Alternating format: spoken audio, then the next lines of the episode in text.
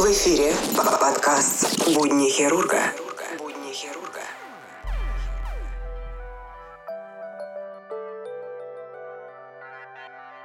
Всем привет!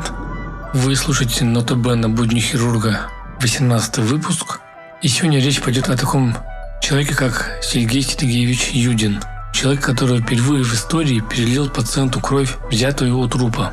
Итак, 23 марта 1930 года главный хирург Московского института скорой помощи Сергей Сергеевич Юдин впервые в истории перелил пациенту кровь, взятую у трупа. Это событие породило современную практику консервации и длительного хранения донорской крови. Был преодолен важный психологический барьер. Открылся путь к пересадке органов здоровых доноров, погибших в результате несчастного случая.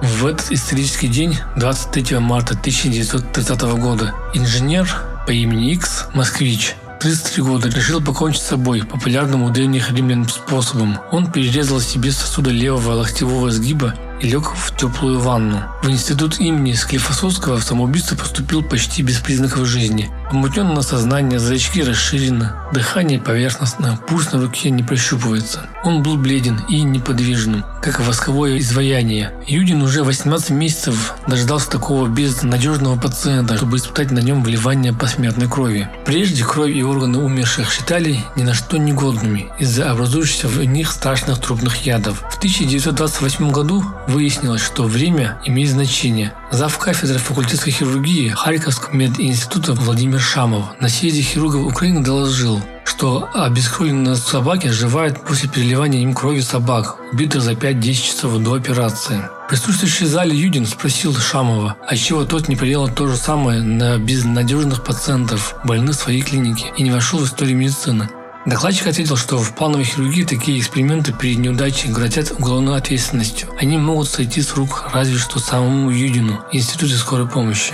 Действительно, в институт имени Склифосовского нуждающиеся в трансфузии ранее поступали сотнями. Невостребованных трупов неустановленных лиц тоже хватало, но до 14% этих неизвестных при жизни были сифилитиками, то есть болели сифилисом. Никто в Москве не брался провести реакцию Вассермана быстрее, чем за 4 часа. Обесхоленный пациент столько ждать не может.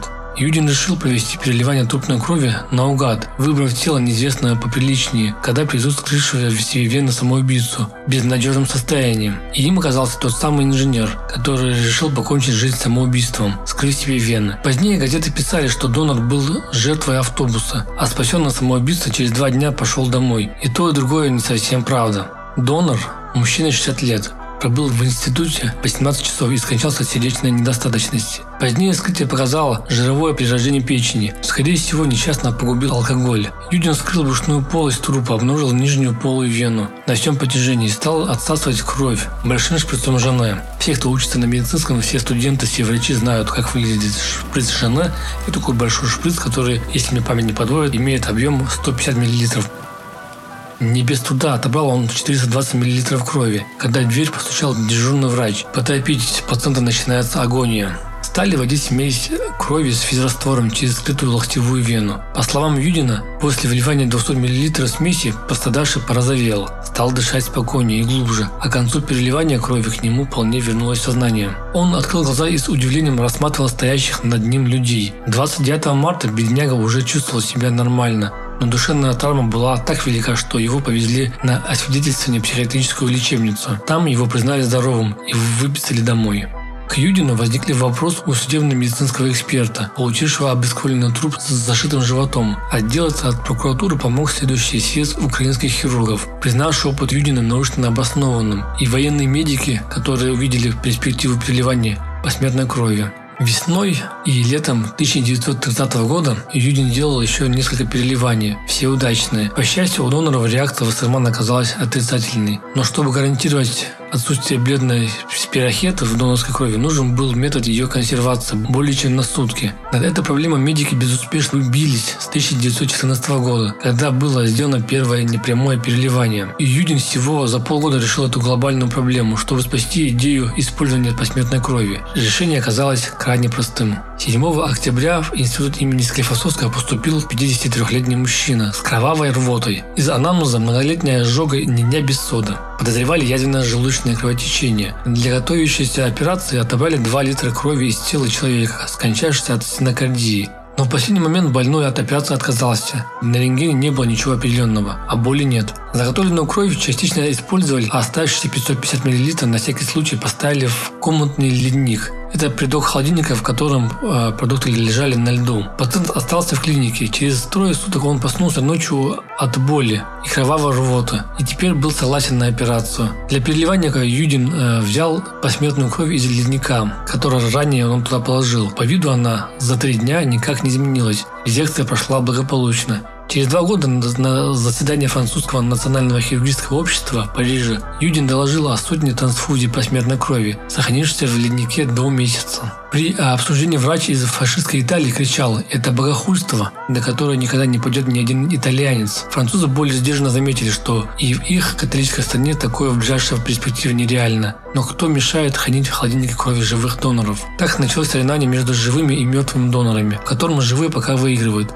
Этической проблеме Юдин обратился в 1949 году, оказавшись в одиночной камере номер 106 внутренней тюрьмы на Лубянке по обвинению в связях с иностранцами и преклонении перед Западом. Из трех лет заключения его 31 месяц не вызывали на допросы. Юдину выдали ручку, карандаш и бумагу в недостаточном количестве и приходилось писать на листочках туалетной бумаги. Их Юдин склеивал манной кашей, а когда кашу не давали, связывал стебельком от веника, которым подметали его камеру. Написано так двухтомник вышел после его смерти в 1960 году и удостоился Ленинской премии. Однако важную главу об этике выбросили как мистическую. Автор – передовой врач и одновременно верующий человек. Размышлял, насколько вообще правильно пускать дело трупы.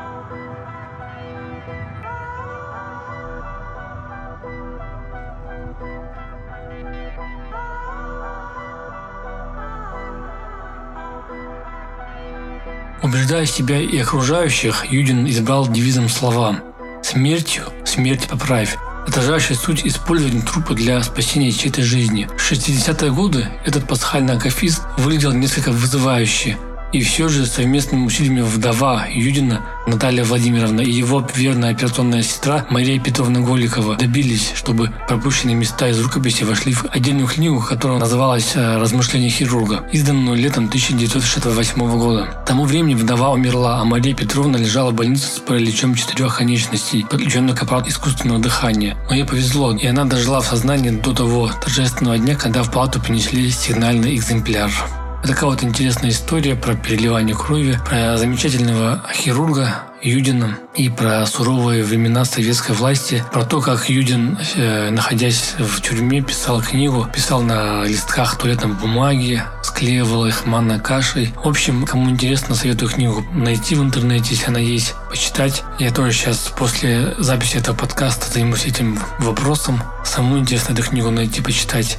Всех обнял, всем хорошего настроения. И да, сидите дома. Пока.